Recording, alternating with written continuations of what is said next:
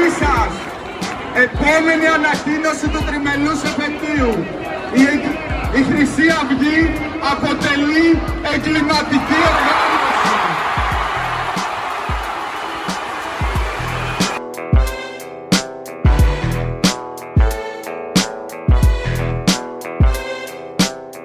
Συνεχίζονται οι εικόνες ντροπής και οι συμπλοκές στα σχολεία της Θεσσαλονίκης. Μετά στους ναζιστικούς χαιρετισμούς στο επάλτη Σταυρούπολης, η συνέχεια δόθηκε στο σχολείο του Ευόσμου, όπου αναρτήθηκε πανό με υπογραφή το γνωστό σύμβολο των ταγμάτων εφόδου της Χρυσής Αυγής.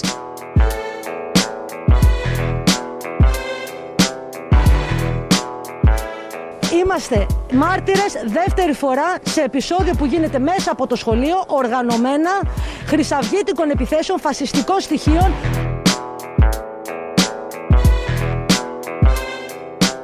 Καταδρομική επίθεση ακροδεξιών σε αντιφασιστική εκδήλωση στο Νέο Ηράκλειο το απόγευμα της Κυριακής. Η επίθεση φαίνεται να γίνεται οργανωμένα, με τους ακροδεξιούς να εκτελούν εντολές ενός ατόμου που λειτουργεί ως επικεφαλής.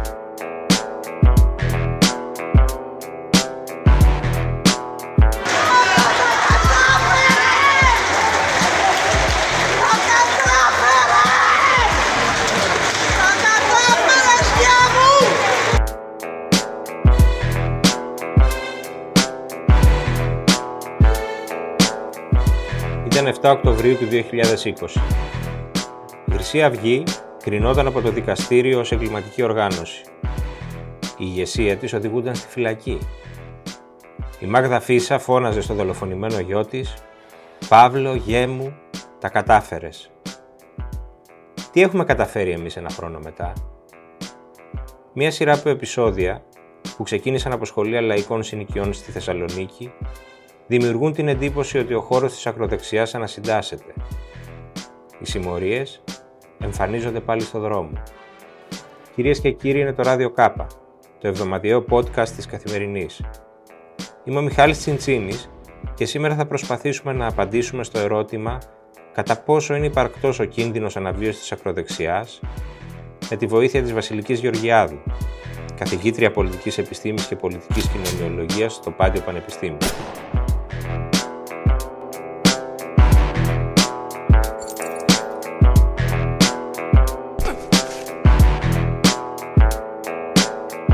Κυρία Γεωργιάδου, καλησπέρα. Ευχαριστούμε πολύ που είστε μαζί μας στο Ράδιο Κάπα. Εγώ ευχαριστώ για την πρόσκληση, χαίρομαι για αυτήν. Την Πέμπτη έκλεισε ένας χρόνος από την απόφαση του δικαστηρίου που καταδίκαζε τη Χρυσή Αυγή ως εγκληματική οργάνωση. Και μια μέρα πριν ο εισαγγελέας του Αρού Πάγου ζητούσε να διερευνηθούν όλα τα περιστατικά βίας των τελευταίων ημερών για να δούμε αν υπάρχει κοινή οργάνωση πίσω από, τη, από, από αυτά τα επεισόδια. Και θυμόμαστε όλοι ότι έτσι κάπως είχε ξεκινήσει και η εξάρθρωση της χρυσής αυγής. Και αναρωτιέμαι, έχουμε πραγματικά αναζωπήρωση αυτού του χώρου στο, βαθμό ας πούμε, που να μας ανησυχεί ε, και στην έκταση που είχε πάρει το νεοναζιστικό φαινόμενο με τη Χρυσή Αυγή; Πώς το βλέπετε εσείς αυτό; Καταρχάς, δεν μπορούμε αυτή τη στιγμή το, είναι ένα φαινόμενο σε εξέλιξη, είναι κάποια μεμονωμένα περιστατικά που δεν θα έχουν συνέχεια, αυτό μένει να το δούμε. Ωστόσο, μπορούμε να κάνουμε κάποιες σκέψεις που δίνουν στοιχεία απάντησης ε, σε αυτό το οποίο εσείς ε, ρωτήσατε. Ένα στοιχείο που θα μπορούσε να μας δώσει απάντηση είναι ότι ένα χρόνο μετά την ε, δίκη και την καταδίκη της χρυσής Αυγής, ε, ο χώρος της άκρας δεξιάς είναι διαφορετικός. Ε, είχαμε έναν δομημένο ακροδεξιό χώρο με μια οργάνωση η οποία είχε ένα κεντρικό κομβικό ρόλο και λειτουργούσε, θα έλεγα, ως μια ομπρέλα και ως ένας απορροφητήρας ταυτοχρόνως. Είχε πόρους, είχε οργανώσεις, στρατολογούσε. Ακριβώς. Ε, και διαφέντευε στο χώρο. Ε, αυτό που είδαμε στη συνέχεια φυσικά ήταν μια κάμψη που η κάμψη αυτή ήταν σε άμεση συνάρτηση με τις α, θεσμικές ενέργειες οι οποίες έγιναν και οδήγησαν εν τέλει στην, στην καταδίκη της, της Χρυσής Αυγής. Τώρα βλέπουμε μία αναζωπήρωση, είπατε εσείς, ρωτώντας ενεργοποίηση, κινητοποίηση. Βλέπουμε κάτι τέτοιο που μας οδηγεί στη σκέψη ότι ο χώρος της άκρας δεξιάς ξαναβγαίνει ίσως στην επιφάνεια, αλλά όχι με τα δομημένα χαρακτηριστικά που είχε, αλλά με τα χαρακτηριστικά, θα έλεγα, ενός φάσματος. Θέλω να πω ότι και, πριν από την, και πριν από την εκλογική επιτυχία της χρυσής αυγής, υπήρχαν αυτές οι ομάδες, ας πούμε, εφήβων ε, του πολιτικού χουλιγανισμού, να το πω έτσι, χωρίς... Ε, δηλαδή, ναι. ε, αποκλείεται να βλέπουμε κάτι τέτοιο και τώρα, έτσι διάσπαρτα. Σίγουρα βλέπουμε κάτι τέτοιο. Βλέπουμε το χώρο αυτό κατακαιρματισμένο σε μικρές, μικρότερες ομάδες ε, θύλακους, ε, ατομικότητες που είναι πολύ ενεργές. Βλέπουμε αυτά τα στοιχεία αυτού όλου του φάσματος να επιδιώκουν να ξαναμπούν μέσα σε μία, ας το πούμε, αρένα που έχει μία ορατότητα. Θέλουν να δράσουν κάποιοι. Ήταν αρκετό καιρό ε, στο περιθώριο, λούφαζαν ενδεχομένως και τώρα διψούν για δράση.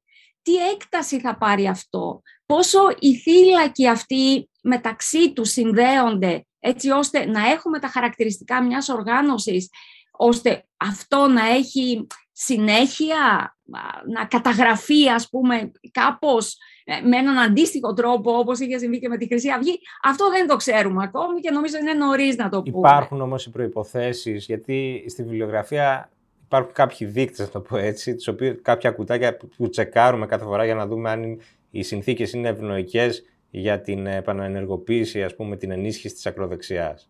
Συνήθως αναφέρονται ας πούμε, μια οικονομική κρίση ή μια προσφυγική κρίση ε, υπάρχουν αυτές οι προϋποθέσεις σήμερα. Είναι ενδεχομένως η πανδημία ένας παράγοντας που μπορεί να ευνοεί ας πούμε, την επόαση τέτοιων ε, φαινομένων; Αυτοί οι παράγοντες που είπατε, που είναι οι παράγοντες του ευρύτερου πλαισίου. Έχουμε οικονομική κρίση, έχουμε μεταναστευτική κρίση ή μεταναστευτικά ρεύματα.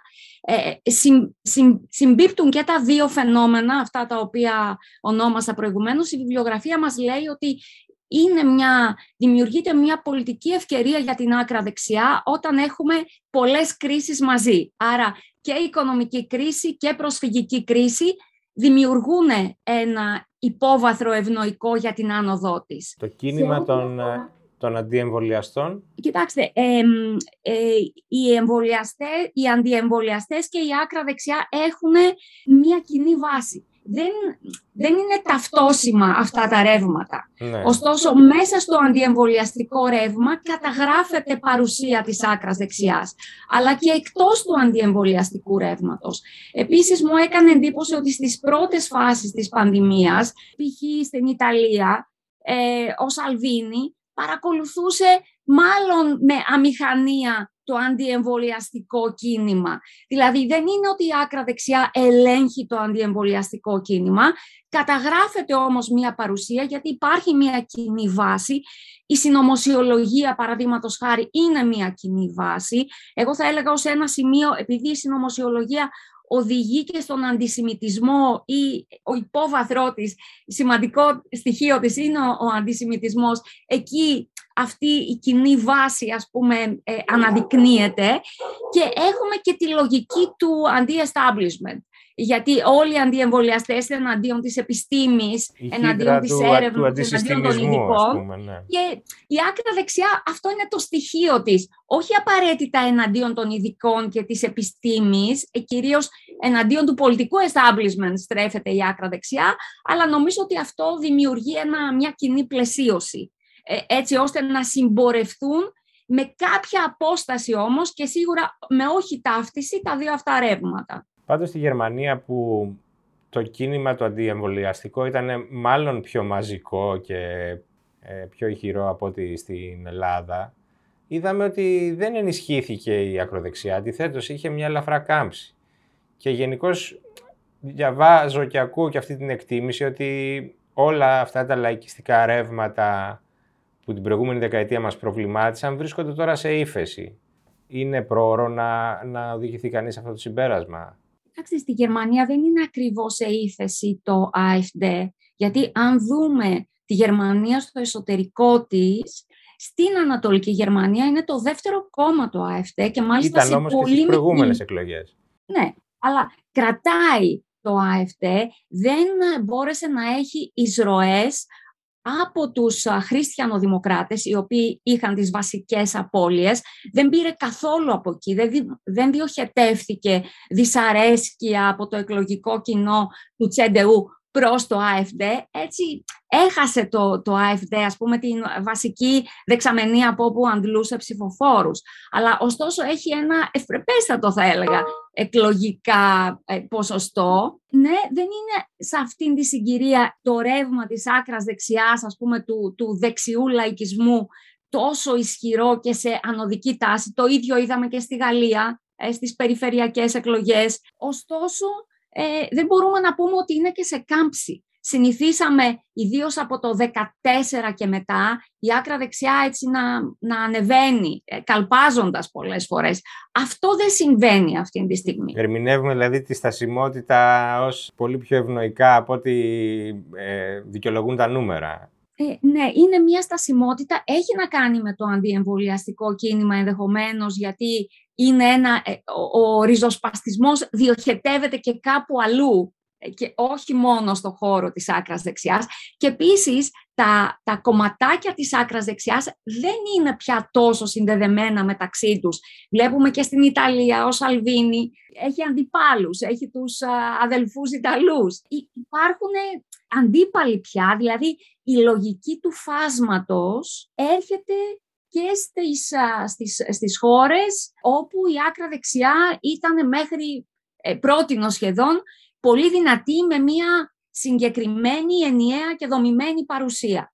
Άλλωστε και εδώ έχουμε μια ας πούμε light εκδοχή αυτού του χώρου στη Βουλή ως, ε, ως μικρή δεξαμενή. Και έχουμε επίσης και εκτός του χώρου α, της Βουλής, ε, έτσι χωρίς κοινοβουλευτική παρουσία, ε, μετά την κρίση που γνώρισε η Χρυσή Αυγή και πριν ακόμη υπάρξει καταδίκη, είδαμε να δημιουργούνται διάφορα μορφώματα, τα οποία ενδεχομένως να διεκδικήσουν και ήδη διεκδικούν μια κάποια παρουσία, ανεξαρτήτως τώρα αν οι, οι προσδοκίες τους είναι αναντίστοιχες νομίζω με την πραγματικότητα. Ας γυρίσουμε πάλι στην καταδίκη, γιατί θυμάμαι τότε εκείνες τις ημέρες, έτσι πάρα πολύ έντονα να ακούγεται και επαναλαμβανόμενα. Αυτό το, το κλισέ ότι πρέπει να είμαστε σε εγρήγορση γιατί υπάρχει πάντα ο κίνδυνος να αφυπνιστεί ας πούμε το, η εχθρή της δημοκρατίας και γι' αυτό πρέπει όλοι να είμαστε σε εγρήγορση και, και αναρωτιέμαι τι μορφή συγκεκριμένη θα μπορούσε να πάρει αυτή η δημοκρατική άμυνα.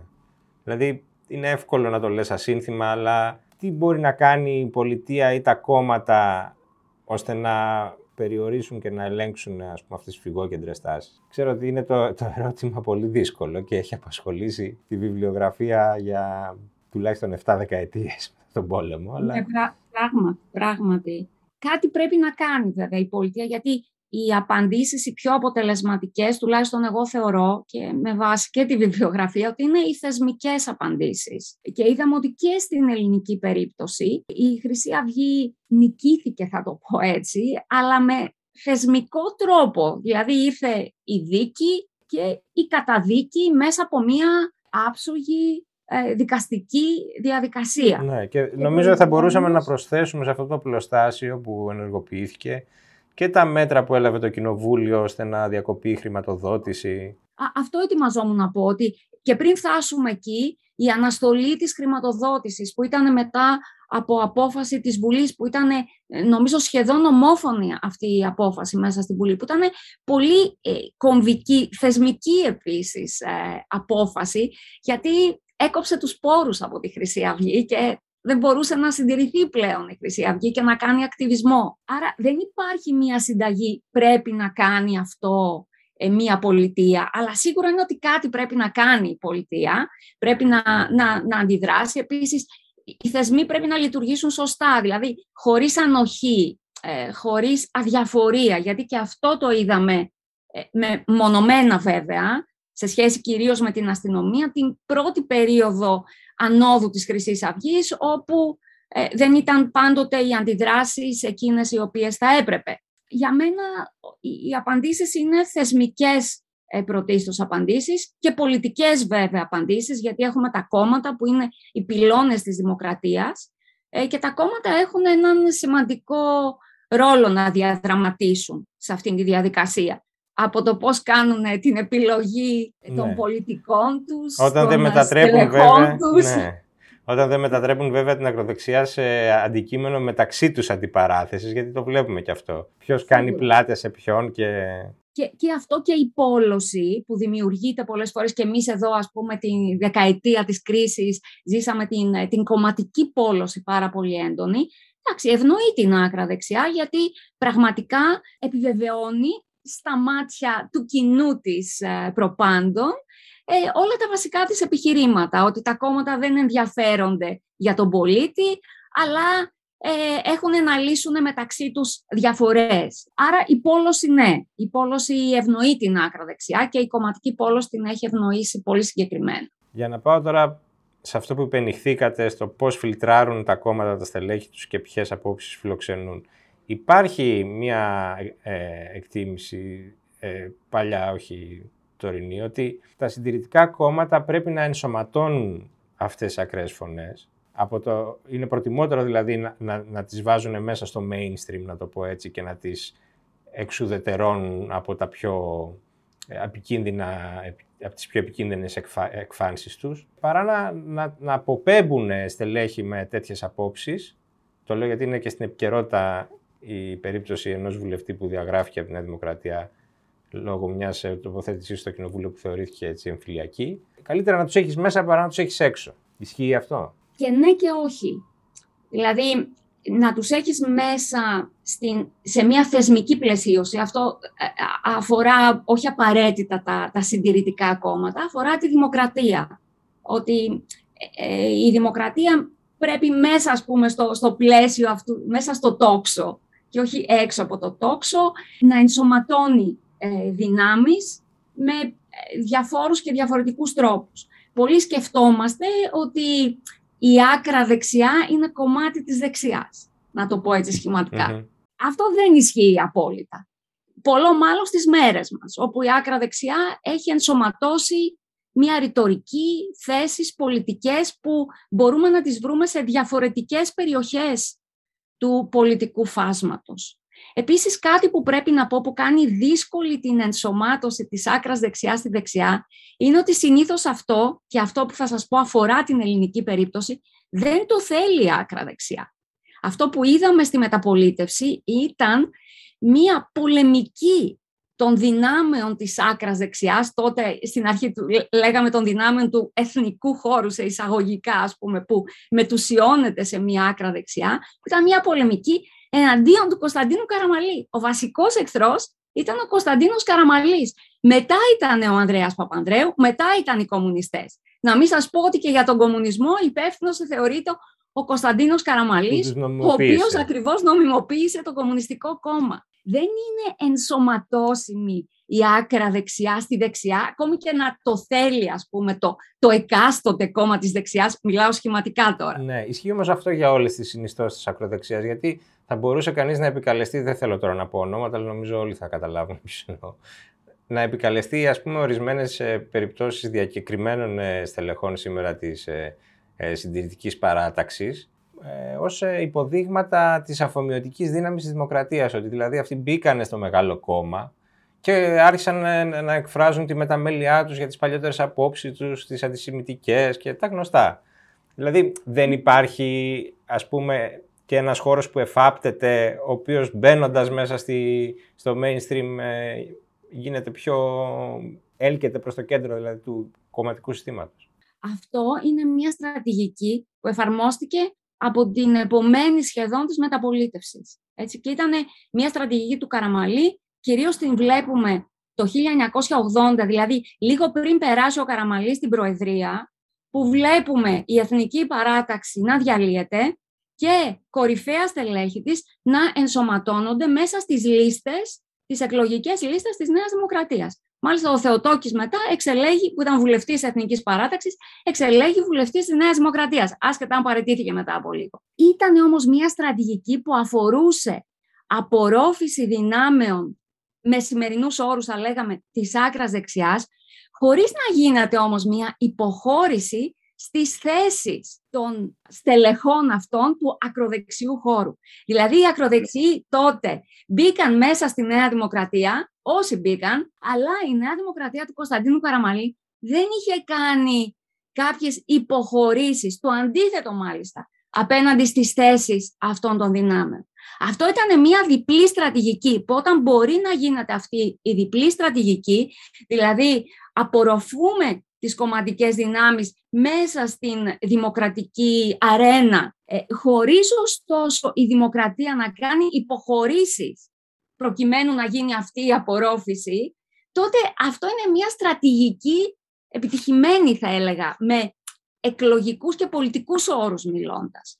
Όταν όμως η απορρόφηση αυτή έχει να κάνει και με υποχώρηση των θέσεων των κύριων παικτών της δημοκρατίας προς τις θέσεις που εκφράζουν αυτές τις δυνάμεις, τότε όχι. Αυτό τότε είναι μία αποτυχία. Εσείς στο παρόν τι βλέπετε, μία στρατηγική αφομοίωσης ή μία διάβρωση; Εμένα μου αρέσει αυτό που έγινε τις τελευταίες ημέρες, πριν από μια-δυο μέρες, όπου η Νέα Δημοκρατία με τον Υπουργό των Εξωτερικών της καταρχάς και τον ίδιο τον, τον Πρωθυπουργό και, και αρχηγό του κόμματός της, ε, έκανε πράξη αυτό το οποίο ο κυβερνητικός εκπρόσωπος είχε πει πριν από λίγες μέρες, πριν από λίγες εβδομάδες, στέλνοντας μία προειδοποίηση απέναντι σε ε, δυνάμεις που πολιτικά, ιδεολογικά και αισθητικά θα έλεγα ακόμη, ξεφεύγουν αυτού του πλαισίου.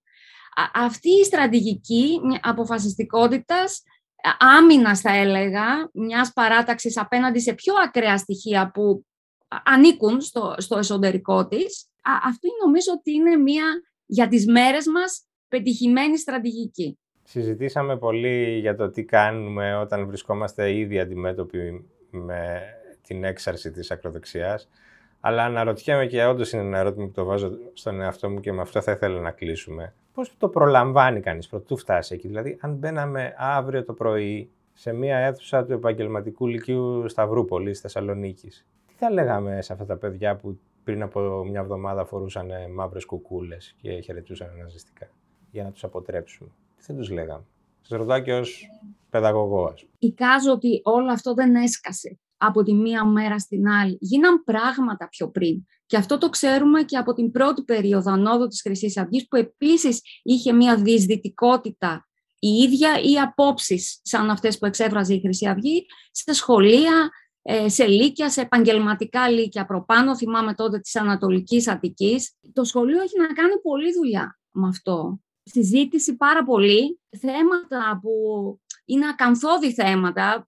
Σήμερα τα ακαθόδη θέματα είναι η πολυπολιτισμικότητα, η παγκοσμιοποίηση, όλα τα ζητήματα που προκαλούν κρίση. Αυτά πρέπει να συζητιώνται μέσα στο σχολείο, που δυστυχώς όμως όλα αυτά είναι εκτός ορολογίου προγράμματος και πολλές φορές, επειδή το πρόγραμμα αυτό είναι αυστηρό και οι προδιαγραφές που βάζει το Υπουργείο στο σχολείο είναι αυστηρές, ούτε καν οι καθηγητές έχουν τη δυνατότητα να αναδείξουν τέτοιου είδους ζητήματα. Νομίζω πριν, πριν έχουμε επεισόδια σαν αυτά της Σταυρούπολης, πρέπει να προηγηθούν πράγματα και το σχολείο να έχει μια ελευθερία να, να φύγει ζητήματα, να υπάρχει συζήτηση με τους μαθητές, να εντοπίζονται επίσης κοινωνικά προβλήματα. Μπορεί να έχει κοινότοπο αυτό, αλλά έχει σημασία και, και η Σταυρούπολη είναι μια πληγωμένη ας πούμε οικονομικά και πολιτισμικά περιοχή. Υπάρχουν ιδιαιτερότητες και το σχολείο μπορεί να τις αναγνωρίσει, απλώς δεν έχει ίσως το ρόλο και το χρόνο να, να κάνει κάτι τέτοιο που θα έπρεπε να του δοθεί και ο ρόλος και ο χρόνος. Ναι, αυτός σκέφτομαι. Ίσως δεν του το έχει αναγνωρίσει η πολιτεία ούτε και η κοινωνία αυτό το ρόλο ακόμη. Κυρία Γεωργιάδου, σας ευχαριστώ πολύ για τη συζήτηση. Εγώ σας ευχαριστώ πολύ.